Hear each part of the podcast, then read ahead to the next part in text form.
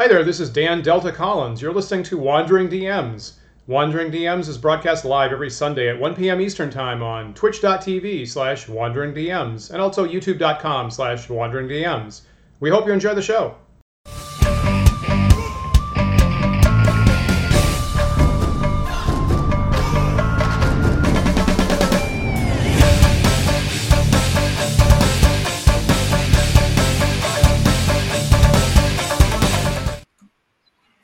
Hi, everyone. Welcome to Wandering DMs. I'm Paul. And I'm Dan. And on today's uh, show, we're really lucky to have one of our favorite comic creators working today, Mr. Kieran Gillen, with us. And he has written series for the X Men and the Avengers and Eternals and Star Wars and Warhammer and, and a whole bunch of other things. Um, and as a game journalist, he also co founded the Rock Paper Shotgun site, too. So, Kieran, uh, thank you immensely for joining us from London today. Thank you for having me. It's the, a, a delightful. I was I'm really excited by your intro video. I was just watching that and going, "Ooh, that's exciting!" so I'm, I'm, really pumped. I'm glad to be a, a part of this. That's great. That's great. Now, now, obviously, we're here today to talk about your Die role-playing game, which is already a, a smash hit on Kickstarter right at the moment. So, congratulations from that.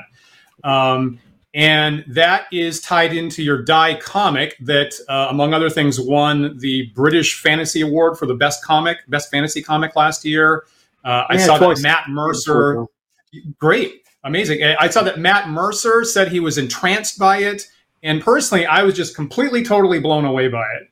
So uh, I am, I, I personally am just have a burning number of questions that I want to ask you, but just such a fascinating, unique, uh, unique product. Let me start with this. So one thing that st- stands out to me as being unique with Die is we talk to a lot of people who have taken some beloved literary product, some beloved literary property, and after the fact, they've gone to make a role-playing game to to simulate it. And, and obviously that's where role-playing games come from with d&d mm. but with you you made this comic and you made this game jointly together and they're really they're really fused together. The comic talks about making a game and the game talks about the world of the comic which we, i've never seen a property like that before. Tell us why you why you felt you wanted to do it that way. Yeah i'm, I'm I've got a terrible uh, habit of doing really, really foolish things. you know, that's probably the best way of putting it. And it's just not good. Why on earth would I write 300,000 word RPG system on the same side of the comic, apart from it just felt right?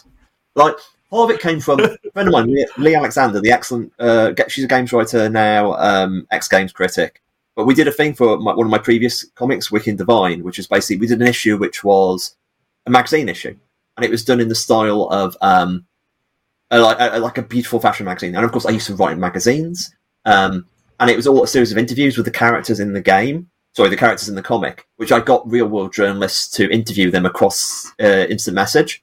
Um, and of course, you know, and it's fun. It's an, and they wrote up as real articles, and you know, it's a really interesting piece. And she said uh, something like, basically, your work is most interesting when it basically stuff that only you would do, or because and I was sort of like, oh, leave me alone. But then I sort of I sat back and was like, she's right. Of course, involves me playing, you know, muds in the nineties a lot. That involves me knowing a lot of journalists. That involves me being a games, you know, running magazines. So that all these different sort of skill sets.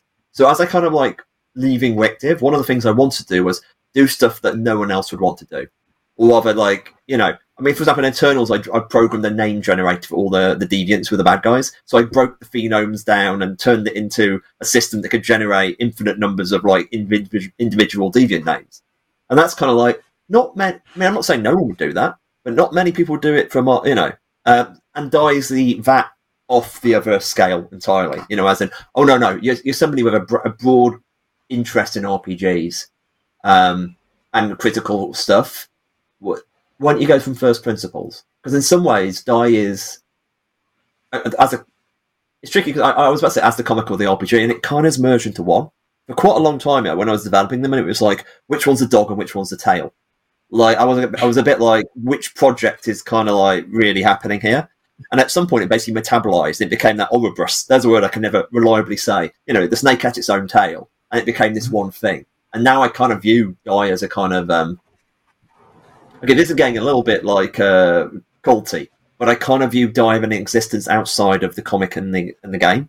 as in these are kind of two perspectives you can use to look at the material, and each one's medium reveals different truths. So it's kind of like a hologram. So if you read the comic, you get some stuff in a, a certain way, and if you read the, play the game, you get stuff in a different one. And you by playing them both simultaneously, you know, having both of them, you kind of get have an existence outside either. I mean, weirdly, that's how I always felt about, say, Middle Earth as a kid, which I loved as a, you know, it was one of my first fantasy. I was playing video games. I think I played The Hobbit before I read The Hobbit, like the text adventure. So, like, I've always approached Middle Earth as a kind of like its existence outside of any individual work. And that's the weirdest, of course, Tolkien. Of course, Tolkien's level of research and his world building, it always feels bigger than the page. And doing something in multiple mediums at once creates an aesthetic effect, which adds to both of them. A solidity which implies it, you know, it's bigger than either can hold. And scene. That's why I did it. to phrase this? Uh, that's how I justify doing it now. If you asked me at the time, I would just go, it's much more I feel compelled. So it's that kind of like the old, you know, I've got to just, I justify it afterwards. At the time, it was like, okay, this is a stupid idea, and you should do it.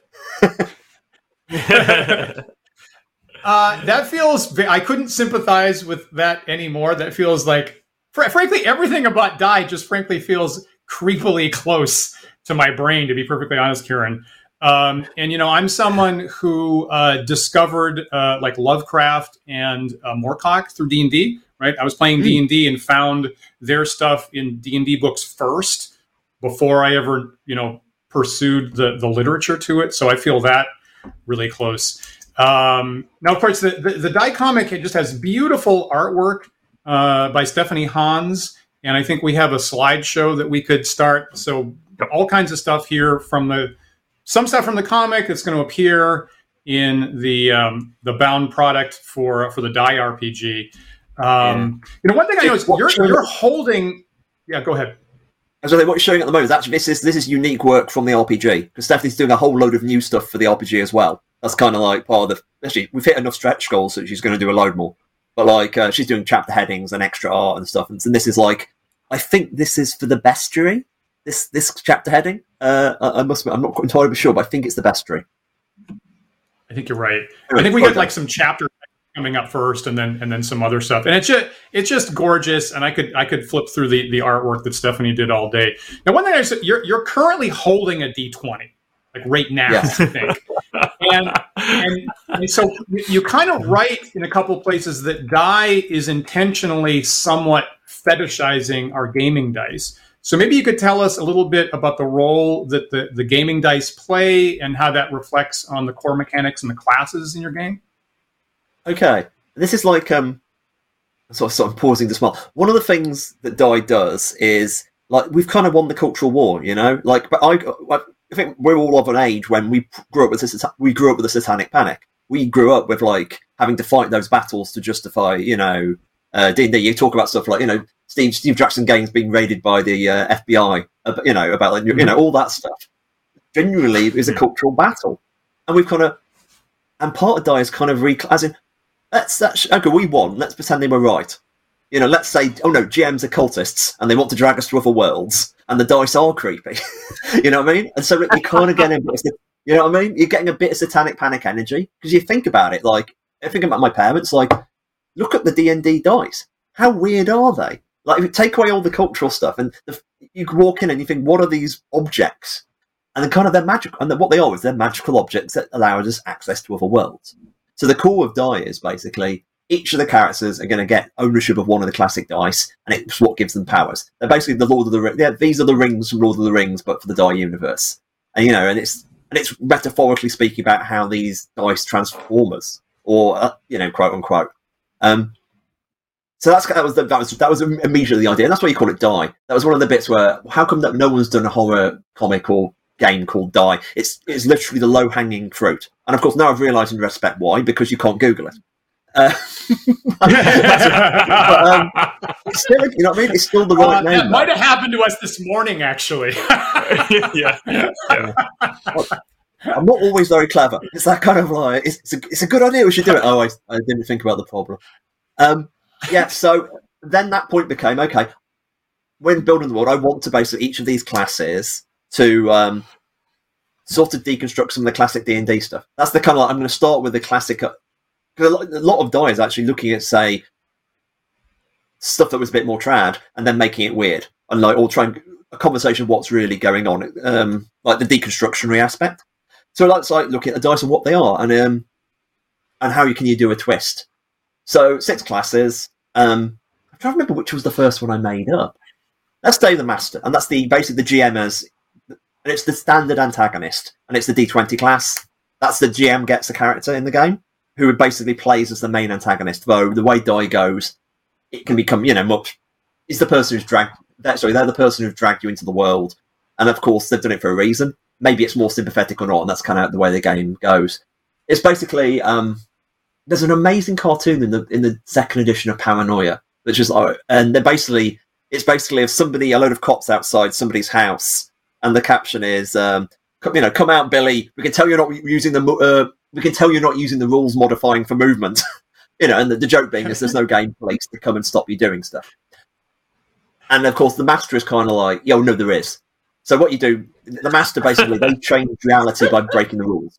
They get to play with the rules. You can get to do stuff on the fly and tweak. I mean, some of the stuff is just bending, which is fine. And you got stuff you just entirely break it. It was a great playtest where someone was playing the master as a player, and they changed the decimal point on the um, overland travel rules which don't really, you know, as in like, so you know, you normally say like, oh, I'll, I'll travel ten miles a day, and I travel, and it's changed. No, I travel hundred miles a day, and you know, that's that's the kind of rule tweak they did, and that's you know, I mean, that's that's what we call a gamist master, and they're not all like that. Um, and of course, there's these basically reality cops who come up. Uh, if you get caught, the reality cops turn up to try to basically stop you.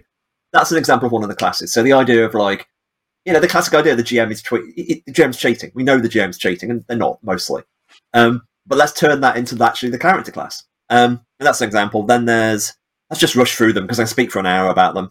Um, the dictator, which is basically the bard, D4, and the idea is basically leaning into the idea of the idea of a song affecting someone's emotion. That's normal. And then you have no, it's really creepy. So it's basically looking at charm and taking it seriously. The idea that this is imagine the bard as a horror character. Then their art is a thing that can really mess with people. Um, and that's what the dictator does. Um, they can get to they can do, you know, yes, they can obviously make people obey them, but they can also turn the dial up. There's an amazing bit in the, no, there's a bit I really like in the comic where somebody loved me beyond all reason, um, and they basically catch fire. You know, their heart is burst into flames because you know they've literally been able to do magically powerful effects. That's the dictator. Um, the fool is the d6. D, uh, die runs off of like um, a dice pool system, which is a d6, and you get to add your special dice.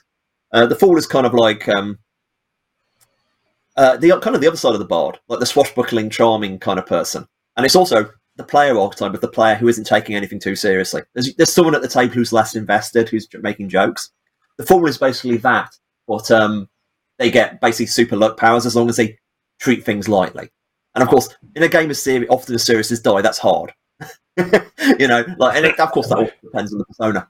What they um they get to do with their d6 is they get to draw on it. So they get to basically scribble things on the side, and basically that if they if the scribbles turn up, they get basically flukes of luck. Um, the D8 is the uh, Emotion Knight, which is kind of our Paladin fighter class. Eight sided dice, therefore classic, you know, longsword damage. Um, there's a an old piece of um, and basically instead of being about religion, I made the Paladin about emotions, and I use this basically this 1980s, 1990s style of um, real psychology. But basically, there's eight emotions of varying intensity. So it, go, it goes from sadness to grief. It's that one. That's one of the eight. And the emotion knight basically, as long as they are getting to feel their emotion, they get to basically power up their powers with their sentient arcane weapon. And that can get be from like just being a really good fighter in that way to the creative violence ability that basically allows you to do ridiculously supernatural effects. Like I don't know, defeat a mountain, defeat someone's sense of loss. You know, and that kind of uh, the idea of almost like that, that you know that bit in um, Voodoo Child by uh, by Jimi Hendrix. I, I chop a mountain with the side of my hand. That's kind of what they get to do if they're sad enough, or whatever their emotion is. Um, Neo, they're all cyberpunk class because this game is in the story is kind of very very 1991. You know, it was kind of deliberately there's a kind of there is a kind of period piece vibe to the aesthetics.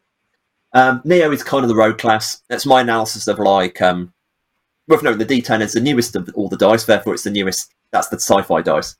Um, they get these cybernetic magical uh, implants, and they get to activate them with fair, what we call fair gold, which is kind of a riff on the fairy gold trope. Um, uh, and it's me basically talking about like basically all adventurers are kind of thieves. So why the hell is this weird prejudice against thieves in games? Because everyone's just taking stuff that isn't nailed down. Um, so they basically the Neo will have to have this resource, fair gold, which only they're really interested in. But if they cut, it powers their abilities, it allows it to turn it on. It allows it to overcharge it to get really powerful effects. Um, and so they're constantly they want something no one else really cares about, and it's that moment of like Neo, no, don't don't go there. Um, and it's the wonderful moment of like with a Neo player, you kind of put the you know you get a gold coin or whatever, and you put it on the table, and um, and you describe it as oh no, this. Tell me about what you most have ever wanted in the your so. Tell me about what your persona, as in your real world person, has ever most wanted in the world, and it's and people go, oh, you know, the when I first fell in love, when I first saw my wife, when I first got my Nintendo 64 or whatever, then it's like, yeah, this is this makes you feel that that much, and then seeing what the player does because there's literally two schools. Like one is, oh, that's a bit dangerous. I better stay away from that. I better be careful. And there's the other sort who is scrambling over the table to try to grab the gold coin. Uh, the Neo. And finally, the Godbinder. The Godbinder is basically the analysis of the, of the cleric. Um, like, because you think about it, it's, it's so weird the kind of relationship with gods in a classic D and D, as in, you know, yes, I will heal you, but only for like D8 wounds like what kind of god does a crappy miracle like that? Uh, and it kind of just, um, you know, and, and God is basically the idea of this person who's basically bartering of gods for miracles. And it can be like on low levels, it's something we call scripture, which is something more like spells, and on the high level, it's literally whatever you want or whatever that god could do. But they've got to pay the price, and the price is obviously compared to what you've just made them do, and that's a really great way to drive plots. Um, and that's that's basically the sixth of the class. I mean, they're a bit um, as you say, they kind of hit the major archetypes, but they're also deliberately made to be quite flexible. So, like, if you want to make the Godbinder more like a like a magician, you can make it work as well. And at the Neo, you know, is basically a rogue, but you choose the right gifts, you can get basically a classic cyberpunk Terminator-esque bruiser as well. You know, so they're all designed to be a bit flexible, but that's kind of the core of them. And rest. Cool, super cool. It's it's it's super. Um, you know, I was initially really surprised that you have a cyber the the neo cyberpunk character um, in the in the book, and it, it's funny because we were just running a cyberpunk game on our channel um, Thursday nights uh, a couple weeks back, actually.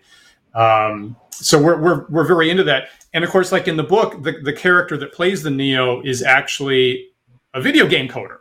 And um, I guess I should point out, for example, Paul and I um, first met when we were video game engineers in the late 90s, as a matter of fact, is how we know each other.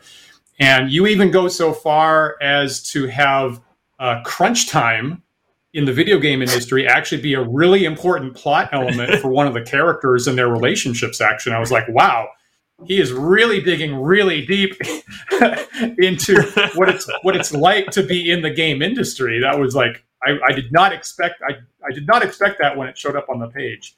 Um, now, one thing one thing that um, you very briefly touched on for a second ago is Die has is really deep on on the role play aspect, and I think there's at least some of the Nordic LARP tradition kind of bursting mm. through at the seams in places. And so, having watched one or two of your actual play sessions, what happens is the players come and sit at the table, and you have them make characters for the fictional Earth, and then you have them get up and, and walk away for a beat, and then you come back and you sit down at the table, and now you're playing those Earth characters, and then those characters make other characters for the for the Die fantasy world. Uh, why and and and so in the rules you have to kind of you have to uh, distinguish between these three different people: the player and the the real world character and the fantasy world character. Why on? Why was that important? Why didn't you just like make PCs and you're in the fantasy world like every other game does? I think like it's one of the things like you very well you describe dying. It sounds incredibly meta, which of course it is. But like there is that kind of it's a game about RPGs, and especially like it's what we do in the comic in that way. You know, what I mean, like we sit down and we kind of we sit down as real people, and then we generate pretend people, and then we become those pretend people. So I can't, you know what I mean? Echoing the structure, and to be honest, the, the word I often use is um, like re-enchanting. The idea of like, no, let's make this magical. Let's, one of my favourite really small parts is the, the, when you hand out the dice to the players, and the players uh, create the characters, and then you kind of do the whole final ritual, which is basically the thing that transports you to the die. And it's everyone takes their dice and close their eyes and lower them to the table, and that's weird, and it works really well. It's a really small bit of sizzle, and then you kind of you open your eyes, you're somewhere else, and that's the core of the RPG promise. Um, okay, the way. Okay, I can imagine Grant going to burst through the door uh, if I say the word Cartesian, which is normally what happens. Um, but there is a bit of like the important thing is the persona. Like the persona is what we call the people in the real world. Like that whole section is a really free form conversation. You like there's a list of questions people answer, and you build up your social group because that's the key thing of Die. It's like the characters are lighter in role, like quite light in rules. So that whole bit when you make the person you transform into, that's more like um, a power up, really. The people who matter are the persona because the, the persona is where you're going to get the world you come from. Like the GM is going to like if you've got a bad relationship with your dad, uh, or your dad's dead and you never made up to him. Your dad's a drag, you know, your dad's going to turn him as a dragon you're going to finally face. You know what I mean? It's basically mining people, the personas' backstories and turning it into psychodrama in the fantasy world. um, so, making sure the persona was the real thing. And of course, especially people, okay, I'm going to dial back a couple of steps there. The other important thing is people think, oh, that's kind of quite tricky. And the thing is, it really isn't. Like the, the great, what I most like about Die is you spend so long not you know you spend an amount of time developing these real world people, and now you so you get to know them. Like even if you don't know you know anything at all about games, you can answer questions about real world people because you are one. You know, I don't know how to be an orc, but I've been a human being for like most of my life. Um, so that you know that, that, that makes it really kind of accessible there. And so when you actually go to a fantasy world, there's a lot of the game which is about reminding the players that they're not the characters they transform into. That's just like powers. You are somebody from the real world in a weird situation. And that is the thing that grounds it, and that's the thing that makes people be able to roleplay. And that's where you get the kind of the, the very small Nordic LARP section, which is only like 20 minutes. Whereas um, you're mm-hmm. playing your persona, because it's really about embodiment, like giving people a chance to start experimenting with speaking like that person, in a situation where you're really doing something else. You know, what you're really doing is filling in some boxes on the sheet. so it's like, it's a safe place to start playing with your character. You're not immediately thrown into like the challenging RPG stuff of it. Um, so it's a it's a safe sort of like um, a play area, and then you go into when you actually go into die itself, it becomes something much more like a classic Arneson Gygaxian model where you have a GM and the players, and you you use that kind of structure. But for me, it was like something like a, a whistle stop. I mean, I love RPGs, you know. So whistle stop tour stuff I've loved. Like here we go. Like the the, the opening persona stuff is really a narrative. You know, it's absolutely a narrative game. It's about questions and answering questions and building and etc. And you've got this micro Nordic LARP, which is also developing character sheets, you know. And then you're into a classic RPG kind of setup, which is, people would be quite familiar with, with some modern twists in terms of like how it, how various things operate. Um, yeah, you know what I mean? It's like a, I wanted that. It's a love letter. I mean, Die is a really cynical love letter, but it's a love letter nevertheless.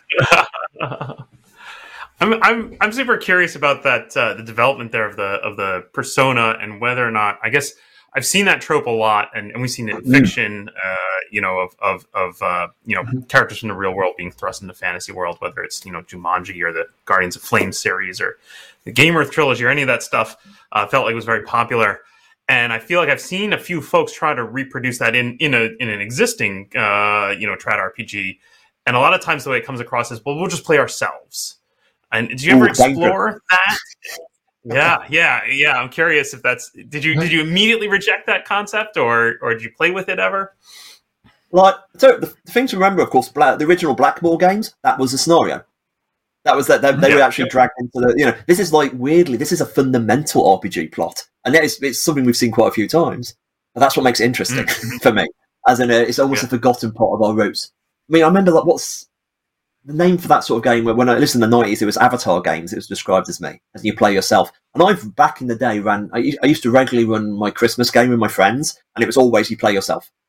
Uh, and it was always an apocalyptic, dumb, hilarious, and it was, and that's the only way you get away with it because it's a comedy game. It's a zombie apocalypse, and you know, Kieran's just the opening scene is like my character gets you know eaten alive by a zombie, and everyone has to start dealing with it. Um, you know what I mean? Like because if you're playing yourself, immediately you get bleed, as in your the character, it gets far too personal immediately.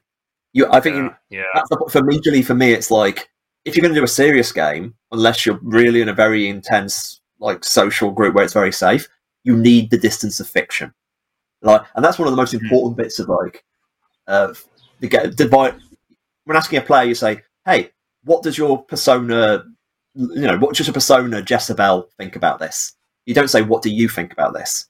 Because because that's the other thing about die. The fact you're using real world people, even with a fictional layer, people often mine stuff. So you, you know, yeah, you've got the fig leaf. This isn't me, but it's still at some point you're probably going to get something that's quite familiar, and then you're going to be able to play with it in a, safe way. But it's still kind of dangerous and exciting. So that was for me the reason why you had to do it that way. Um, and of course, it's, it's also the there's so much about the game where you get it from mining their um, especially also the stuff you choose. If you choose to account, oh, my character's obsessed by I don't know, uh, Tolkien or Taylor Swift or David Bowie or whoever. That's something probably you like too. So therefore, it's a thrill for you when you go into the fantasy world and suddenly David Bowie is the king of hell and uh, Taylor Swift is leading an army of Valkyries trying to fight it or whatever. You know what? You know that's got, that's stuff that matters to your persona, but it also stuff that matters to you as a real person. I mean, like I remember like the first time I threw David Bowie as an NPC at somebody, the entire table basically exploded in joy. Um, so there's a bit of that, but I think that's why you need persona because it gives you kind of distance, but also gives you closeness, mm. and also so much about Dyers, the set scenario, the set structure for the game is kind of what's in the comic. As you go to the fantasy world, then have to come to an agreement whether to come home or not.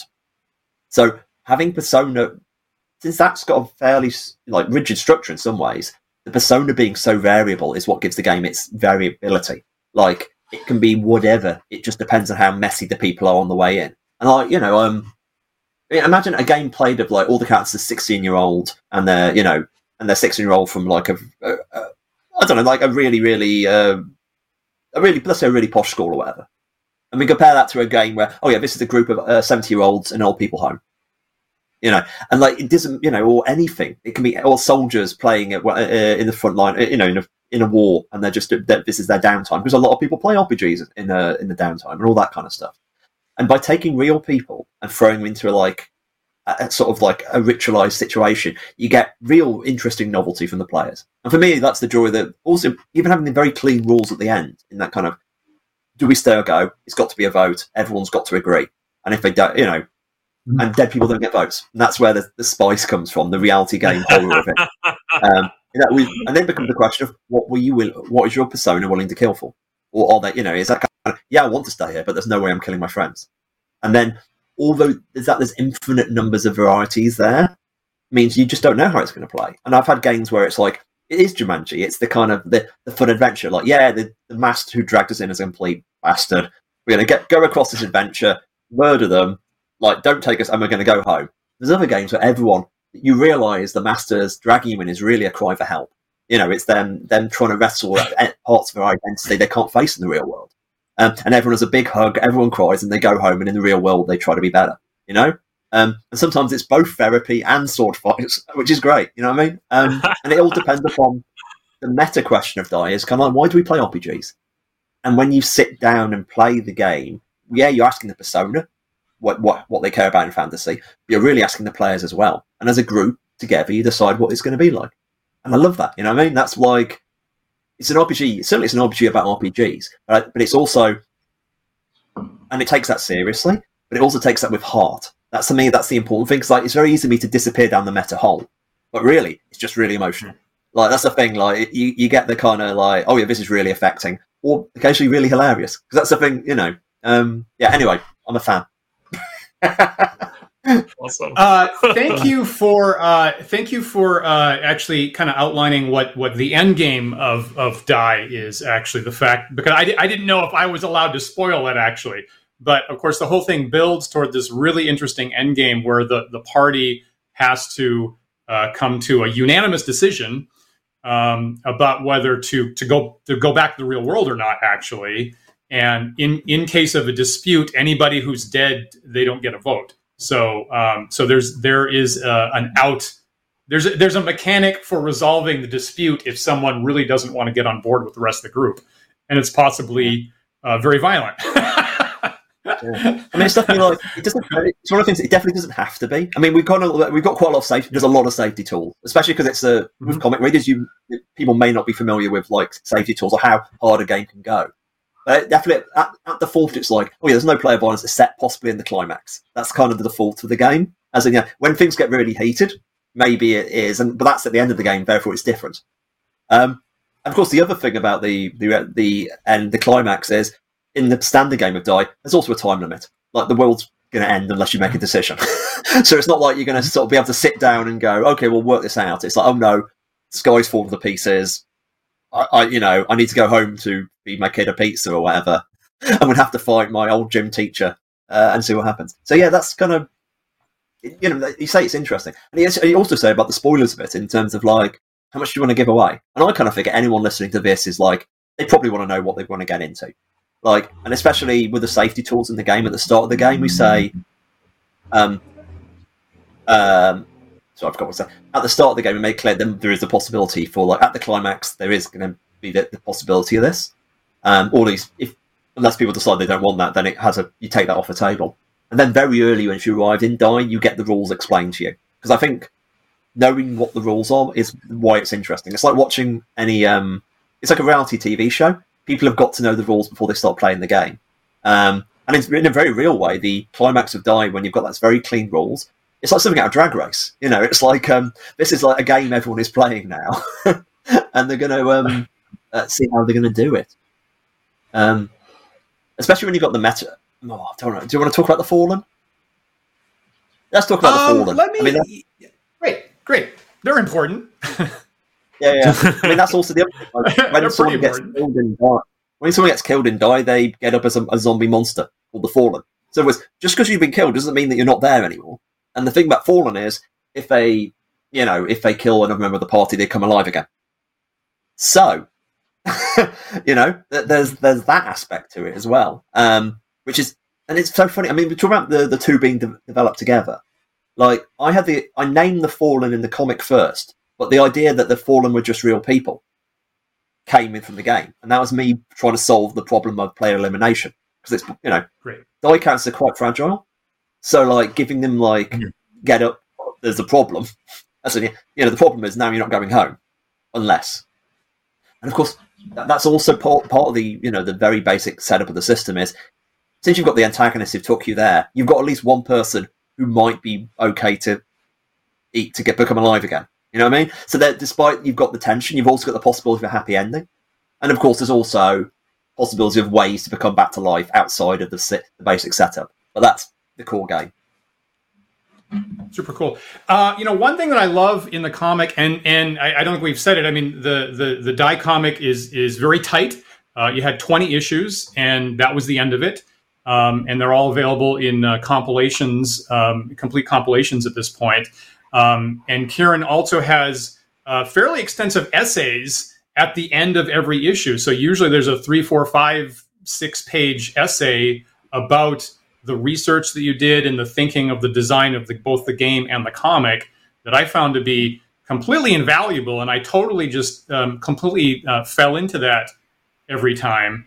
Um, wh- one thing you pointed out is that on the issue of spoilers, which is why I say this, is you had the game available uh, or at least designed right off the bat and you write at one point like around issue five you go i really wanted to release it but i felt that i couldn't because there's spoilers in the game for what's going to happen in the comic and i think it's specifically uh, the point where you reveal the issue with the fallen in the comic where you go i think now i can actually release the beta rules of the game because now you know yeah. so um, i thought that was really fascinating how how what what what like the problems that you were solving doing both of these at the same time. Um, let me let me point out one thing. Okay, so one thing you're talking about is the issues with the fictional Earth persona feeding into the, the, why do we play? Why why why are play, people playing RPGs? And so, reading the very first issue, I don't think this is a huge spoiler. Um, the of the comic, the the real world people go to the fantasy world, and sometimes I'm slow, honestly, and a couple pages later, I was like, wait a minute, the, the gender ratio is not the same as what it used to be. Where did that where did that switch? And I had to go back and figure out that uh, Dominic, who's a man in the real world, is Ash, who is a woman in the fictional world and has a very full life as a woman there. Um, and without saying too much, um, that's that's an important plot point. I think that many of us have uh, friends uh, who, uh, you know, used RPGs to explore or come out as queer at some point in a gentle fashion, and we we are very thankful to have a safety a safe zone for them to do that. Why did you personally feel that that was that was important to have as a plot element in Die? Like, um, I don't know first. I think for all the reasons you've just described is the reasons why it was important to do. I mean, like, Die is about RPGs, and it takes RPGs very seriously. And in other words, I'm this is how people use. And if the question is why do we play games, they certainly includes stuff like that. As in, like, you talk about all the dungeons we've gone down, but the real treasure mainly taken is a knowledge about yourself. It's where, I mean, this isn't spoilers really, but like, there's a bit where Ash towards the end talks about games being a conversation, you know, which is the, the classic PBTA kind of way of viewing games. But of course, you, if it's a conversation, you should be aware of what it's telling you. And like, you're right, there's so many people who have discovered and used games as a safe place to explore parts of themselves. And parts of themselves they may, may, may not have even been aware of until they've started to play with themselves there. And that's magical, that's powerful. Um, and the idea of I mean, the thing about like imagine RPGs is imagining of someone else. It's also like, what other person do you imagine you are? And then you realize, no, this is part of me. And you, you know, absolutely. Um, so yeah, and especially like, the, I don't want to say too much about where the story goes, but also just done. Gen- I mean, talking about myself, you know, I'm a queer person. You know, this is all uh, this is all very much me talking about stuff, which very much how I view games. So like, um, like all this stuff for all the characters has that. In fact, that kind of, if you look at the, the, the group, there's a there's a bit of that in there as well. As in, all the characters are not just. Um, I would try to make them a real social group, but also they're like different sorts of players, people who came to games for different reasons. And I mentioned Chuck as the fool, who's the person not taking it too seriously, you know. But then you know, and Ash is somebody who takes it intensely seriously in a different because Ash is Ash has got um, emotional stakes here.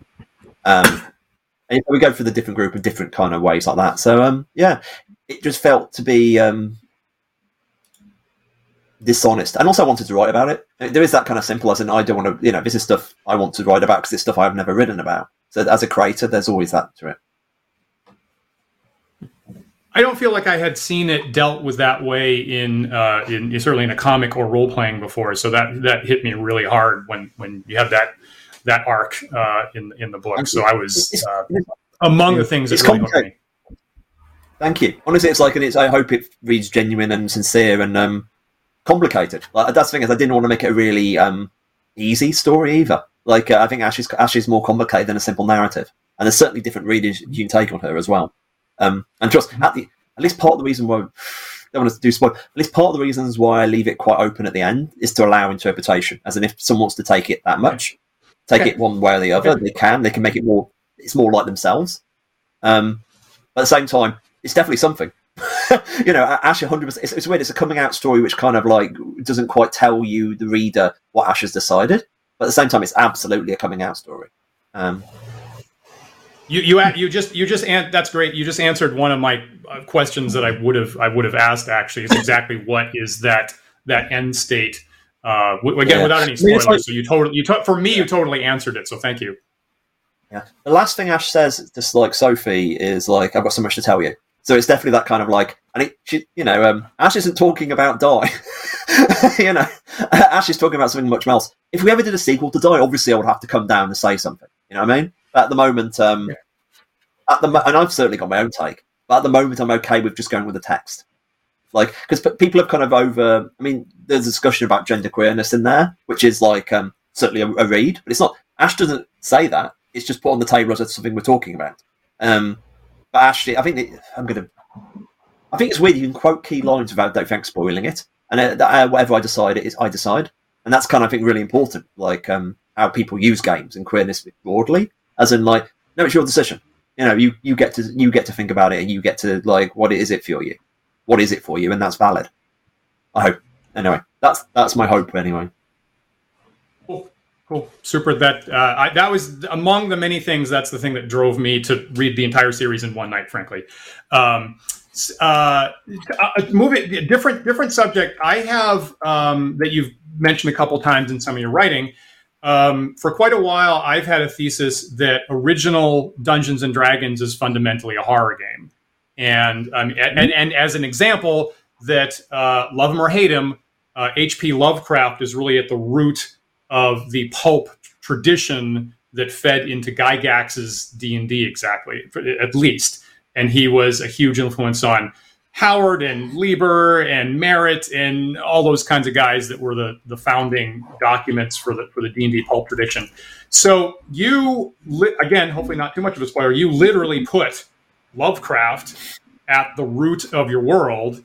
Um, did did you always know that your the die the die story was fundamentally cosmic horror, or did that dawn on you at a later date? Was that the plan all along, or did that did that creep up on you?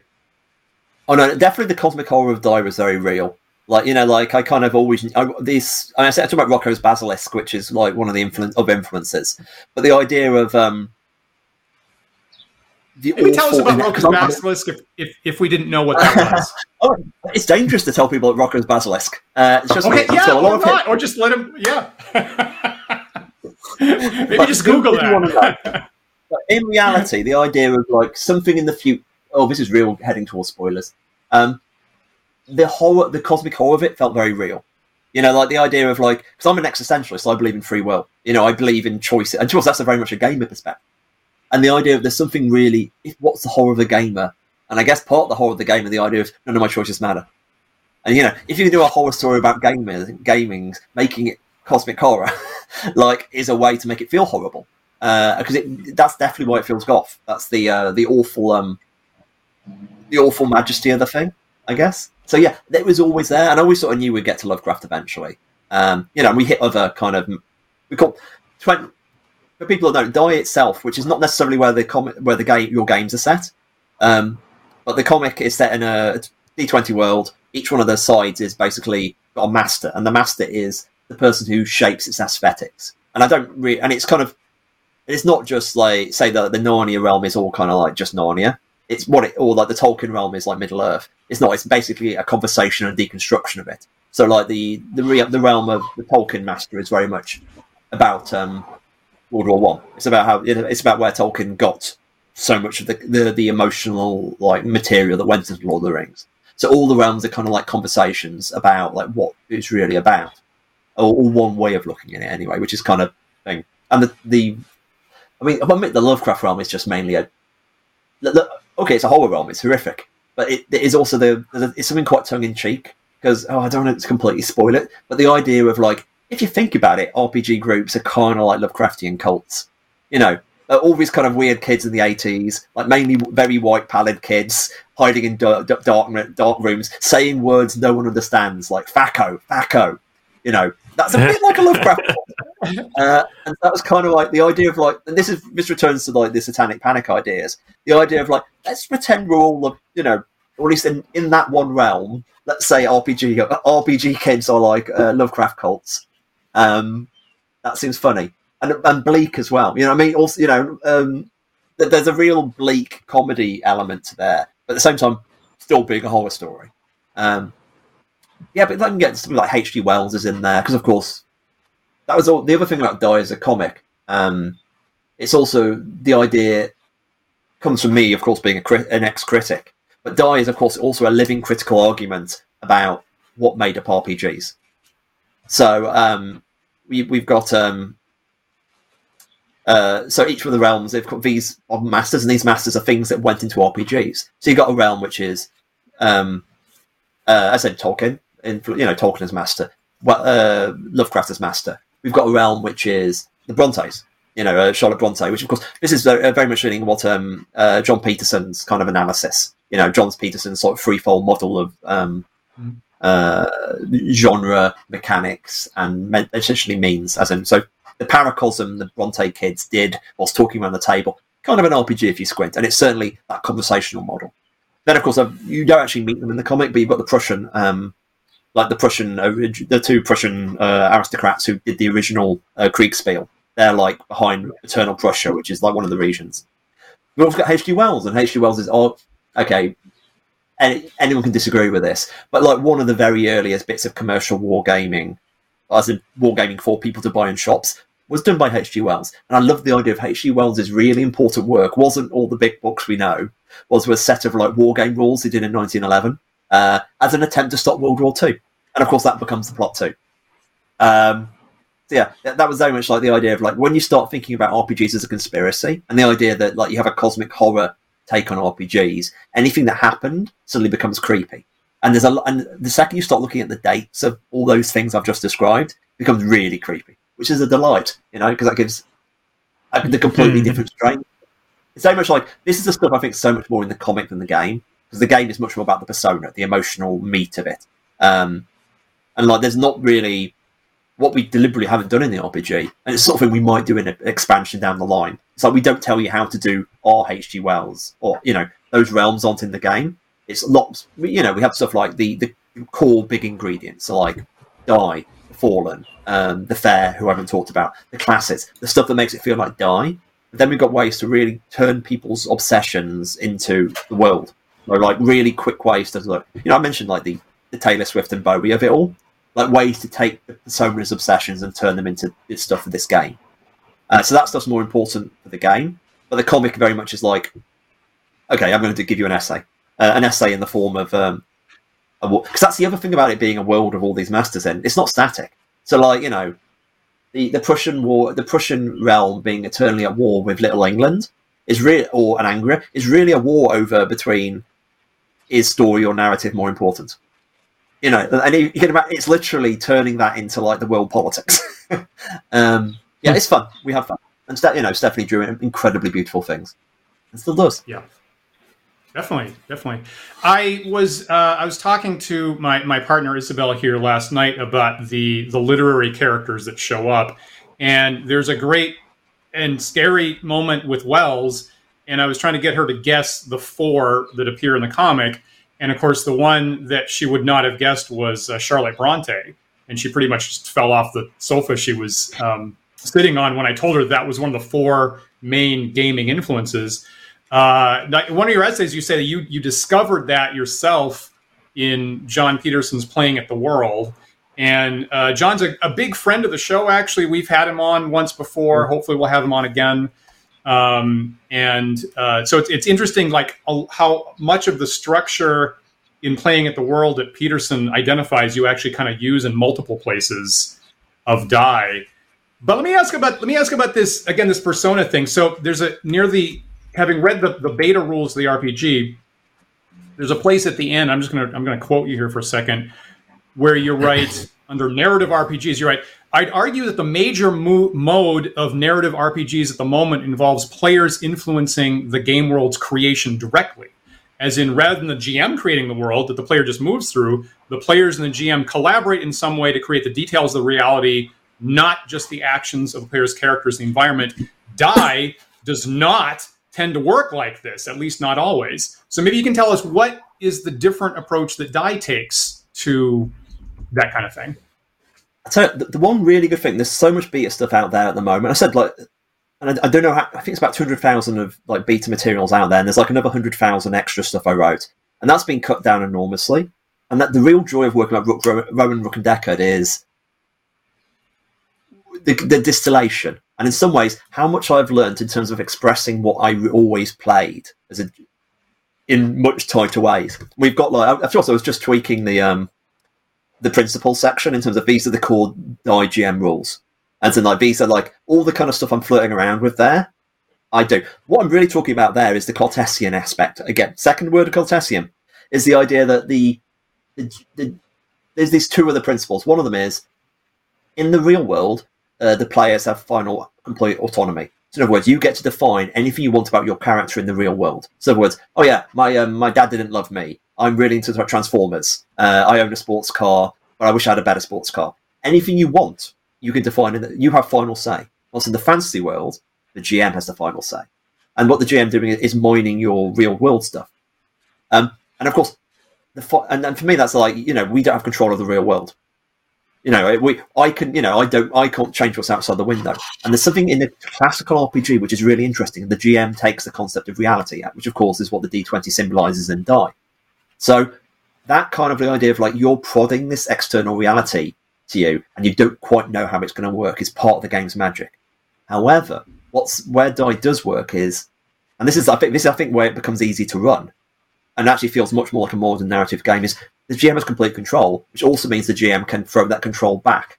So a classic die situation would be like, okay, you're heading to this forest, then okay, uh, Dan, uh, tell me about your persona's uh, grandma's house, and you describe the grandma's, and I great, and I say, okay, that's in the that house is exactly there in the woods ahead of you. Except one difference: there's an enormous wolf with your grandma's face curled up on the roof. So that's an example of like, oh no, you're still doing world creation stuff, but it's very much ritualized, and you're. And the, the fun bit about die is you have a lot of power, you and you know it, you know that's going to be important. You don't quite know how it's going to be used, and that is the that's the fun weird spice. As in, you know, it's like putting your hand in a trap. You know it's going to bite you, so there's an excitement. Go, okay, I'll tell you about my grandma's house. What's going to happen now? And that's what I mean. And that's what I think is the interesting ritual of die, as in it's using quite, you know, quite modern narrative techniques, but a slightly different twisted how it operates. And of course, like in, it's also really and it is just a slight. And even the, the fact is, sorry, I've stopped. I, I, did say the GM has quote unquote the final say can throw the choice back on people, and they really can. Like a classic thing in a die campaign is like, if anyone's a writer, there's a realm which is about your unfinished novel, you know, and like, you ask questions. So, oh, in your in your fantasy novel, tell me about the capital. And then you go, here's the cap, you know. So it's also, you know, you can absolutely use all those techniques, but you're also aware that the GM is going to be warping them in different ways because they have that final say. Um, so yeah, that's that's kind of what I was sort of reaching at there. That's great. I'm going to throw up a uh, a, uh, a comment uh, that Gregory Morrison had on YouTube a couple minutes back. He said, um, "What I found interesting, I think he's played the Die RPG. What I find what I found interesting about asking the questions there in the persona generation is that they almost create a promise that the answer will become relevant." Um, in the game in the future, and I think Gregory goes on to say, particularly if you've played the game before, and you kind of know that they're going to get twisted into some kind of weird, creepy uh, opposition later on. Um, so it sounds like Gregory finds that very effective. I, am I'm glad Gregory does. That for me is absolutely it because it's one of these things like if somebody, it's like somebody if chooses to play a. I mean, it's classic GMing stuff even, but if someone chooses to play like the badass warrior, you kind of that you, means I want to fight somebody. So GM, give me someone to fight. And if you if you choose as a persona mm-hmm. saying I've had a bad relationship with my, you know, I, I miss my dog. You want to see the dog, you know, like um, there's a big essay in the beta which I've cut, uh, which I've actually cut because it's not necessary. Um, actually, I'm not saying I think Rowan did cut it. I don't think it's in the final uh, book, but it's the concept of like um, throwing balls. This is kind of like a narrative thing which writers do. Um, identify. Uh, so much of narrative structure is just recognizing that a ball has been thrown. So, in other words, if at the start you say, um, I want to get to Mount Doom, that's a ball in the air. At some point, you're either going to get to Mount Doom or give up. And not. If you never, never mention Mount Doom again, that feels weird. So, die is a, there's a lot about die structure is about recognizing what is a ball, and this is kind of like part of the where the final game is much better than the beta is. We do a lot of rituals. So instead of giving this broad GM advice of how to identify what's important to a persona, we, we break it down. So that instead of having completely free form questions, which of course you can still do, we get very set questions. You know, we give some set questions which we know will give juicy answers. And then after you've scribbled everything down, we give a kind of here's a checklist of like you identify what's really important to this person. So that's the that's the character's backbone. You know, that's the I think their their fatal flaw essentially, as in what's really wrong with their life. And then you just write a list of all the other kind of minor elements because there's also things like, for example, as they say, it's like it's the difference between what you need to include. Like saying like, I hate my life because I my career is over my wife left me, uh, and you know I don't think I've any hope, and I, I wish I was in a better world when I was a hero. You know that's something like that. you know has to turn up, otherwise the story will be broken. But if you mention, oh yeah, I really like um, playing a Monopoly, or like you know something like that, you'll be surprised when when your ex-wife turns up in, in like the boot for Monopoly to crush you or something.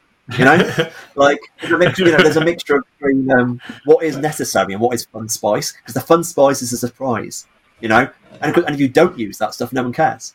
Oh, and that's the other thing, like that persona gen stuff. Like this is also one of those core rules. I meant the principles. Like persona gen never ends. You know, just because you've done all the questions at the beginning and asked a bunch, you can always ask more. You know, I mentioned the "What's your grandma's house?" question earlier. You know, and that's because you know, all the way through, the GM will almost always be asking questions about Persona's real world to mine more stuff, which is relevant. Um, and it's also useful because the longer the game goes on, the more you want to remind them they are people from the real world rather than just fantasy characters. There's definitely kind of um, that's another one of the principles. If like, if it ever get if it gets too uh, fantastical, ground it and if it if it, it gets too um, grounded, make it weird. Like for example, um, a, a classic die technique is like if it starts feeling like a, a classic RPG, probably want to it. Like if you just like let's say you you killed an orc or something, and it's like in a game you don't and you, in die you, what the sort of classic GM thing we do is stop and go, hey, have you ever hit anyone in the real world? You know, or you know, and that, and bring it back, and then like, how did it? You know, your sword went to it. How do you feel to having done this? And just stop and really ask them how they feel as a persona, because it immediately takes you back from the tropes. And of course, vice versa. If it becomes a bit too, if it becomes really grounded, you probably want to throw in a dragon or like a, a dragon with the face of your like um your your your dead uh, dog or whatever. So there's a lot of dead dogs in here. Like, I don't know why it's upsetting. Um, you know, I mean? like, weird the normal and ground the fantastic. That's the that's another cool dice with principle. And I think, as I said, this is for me is the exciting because we've got it so much better to make it easier to do it now. Like the rituals are really quite tight. I mean, there's really my favourite one. It's so basic as in, how do you make an interesting monster? And it's like idea plus idea equals novelty. So like a bandit chief is a bandit chief is boring. A bandit chief who is like your old school bully is interesting. Just take any two ideas from the, that list, you know, that list of stuff you've gathered for Persona Gen, and a list of standard gaming tropes. Put the two together, and you've suddenly got, oh no, that's interesting now, or at least interesting enough for an RPG. Um, so yeah, it's fun. Like uh, um, I'm really proud of what, what the whole all of our RD have done with this. Like we, we I really think it's neat. Super powerful. Super powerful. So we are running uh, out of time. Unsurprisingly, probably barely scratched the surface here, Kieron. But uh, I just wanted to uh, uh, ask if there was anything about the game or the comic uh, or them together that we haven't touched on that you feel like is really important that we uh, make sure the audience knows about. I don't know. Like, probably, I mean, honestly, I'll give you a, a, real kind of big random dive on it, and it's kind of like the the, the comics yeah, being yeah. collected in a hardcover in November as well, so that's available from comic shops soon. Um, the game, um, RD, RD have done so much work on this, and we're really kind of drilling down into how can we make this accessible because it's like, I'm, as I said earlier on, I'm aware of when it when you start describing it how meta it is, it sounds like it's difficult, and I swear it's not. Like I think we've got it in a way which is completely playable by people who are new to gaming, and it, you know because it's there is a level of accessibility to playing a real person in a weird situation. So all that kind of stuff, like I, am really like happy with where it's ended up. Um, and the Kickstarter, go no, see if you like it. Um, there's a video of like me and Grant talking. Both of us got COVID by doing that video, so uh, please watch the video. Oh, no. uh, yeah, um, uh, very briefly, there's a there's a moment uh, in the comic where um, people are surprised to be uh, back in 2020 and don't know what the masking's all about. That hit me pretty hard. Yeah. Uh, Paul and I were at a gaming convention in uh, 2019 we were watching uh, what's coming up with d&d and we we we dawned on both of us like next year's 2020 that's very important for gaming. We'll, we'll clearly all be rolling with advantage next year and it turned out to be exactly the opposite. 2020 was completely cursed. Um, and yeah. you uh, you totally you totally observed that uh, in the die comic. So it just hit everything that's been happening to us like super well um, it, was, it was a bit I, I was firstly yeah yeah it is like, honestly, it was. like uh, Go ahead. No, no, I say, for me it was Cyberpunk 2020. You know, like so I was always like think that was like the the aspect of it, and it was like I was I, I didn't cause the pandemic, but that kind of like oh no they're gonna they're gonna get back in May 2020 or whatever. So I've got to this is this is the react, and of course it gives it a really weird scourging of the Shire time of mode. You know what I mean? Like, and obviously I didn't plan that or want or even want to obviously want to do it. It was just kind of let's write reality because a lot of my work in my indie work, it's always set in a time period. Like even if it's right now, I want it set in a you know, it's all, it's almost like historical fiction in the present. Like so that was at least part of it. Yeah, yeah. I was personally just super affected by uh, the comic, and it's one of my uh, favorite comics I've ever read now. And I would recommend anybody that's, that's interested in role playing games uh, to go get the Die comic and also check out the Die Kickstarter, which is already an enormous smashing success. Um, and so I, it's, it's a, it's a, it's a great work that you've done, Kieron. Everybody should check it out. Thank you. Also, you're incredibly kind, and the fact that you know, it was one of those bits when you did die the comic. It's like, oh, is is there enough like people who take RPG seriously to buy this? And it's done really well. You know, it's that kind of like it's a leap of faith in terms of oh, there's an audience for this, and there is an audience for this, which is great. So I'm glad it worked for you. That's awesome. Awesome. Uh, viewers, if you would like to find links to the Kickstarter or uh, where to find the comic uh, or just more information about Die in general, you can check out the uh, description of the video here on YouTube. Uh, that should be placed there for uh, for posterity. so please check it out. And if you have any questions or comments about meta RPGs and, and or how um, you know how the, the the classic trope of getting sucked into a fantasy world plays out in gaming, Uh, leave us a comment, leave us a question. We'd love to hear from you uh, maybe that will spin us into uh, further detailed conversations down the road. Yeah, definitely. We'll look forward to that. And remember, of course, that you can like, follow, and subscribe to us, the Wandering DMs, if you're new to the channel. We are on YouTube and Twitch and Twitter and Facebook and GitHub, if you're a coder, and also TikTok. And we do have the handle Wandering DMs on all of those sites, so look for us there, please. If you prefer to listen to this show in audio only podcast format, you can do so. Those files are available on our website at wanderingdms.com. You can also find us on various podcast carriers like iTunes and Spotify and Google Podcast. If you're listening to this show right now on one of those carriers, please take a moment to rate and review us there. That helps other users of that site find us, and we really appreciate it. Yeah, we really do. And as usual, uh, enormous thanks to our patrons who support the Wandering DMs show. If you'd like to join them, please visit patreon.com slash wandering DMs. You'll see a couple different tiers, benefits like uh, behind the scenes uh, videos and polls, uh, discounts on merch, access to a private Discord server where we continue the chat live by video every Sunday, and we'll be there in about 10 minutes. Um, so please join us there, and you'll be you'll be there today, Paul, right? Yeah, absolutely uh, definitely uh, consider come joining us if you're really interested. You want to talk more about Die. Um, toss it, toss a dollar at us on Patreon. Get get into the Discord, and we'll roll you into the conversation. Yeah, we'll look forward to that. Uh, of course, I'll be back uh, late Thursday night here, Eastern Time in New York, uh, for more of Dan Plays Games from the Elder Times as I play uh, a, a, game that's new on Steam called Pool of Radiance. Uh, so I'm playing that for that for the very first time, and you can see me kind of kind of find my way around uh, a game from 1988 uh, and uh, and exploring that uh, advanced D and D game there. But enormous thanks to Kieron Gillen today. Uh, such a wonderful conversation, wonderful literature that you write, and a, a, great gaming project. So thanks so much for your time today, Kieron. Thank you very much for having me. This has been delightful. Awesome. Uh, of course, we're live every Sunday at 1 p.m. Eastern Time, so please join us again next week for another thought provoking discussion. We'll see you.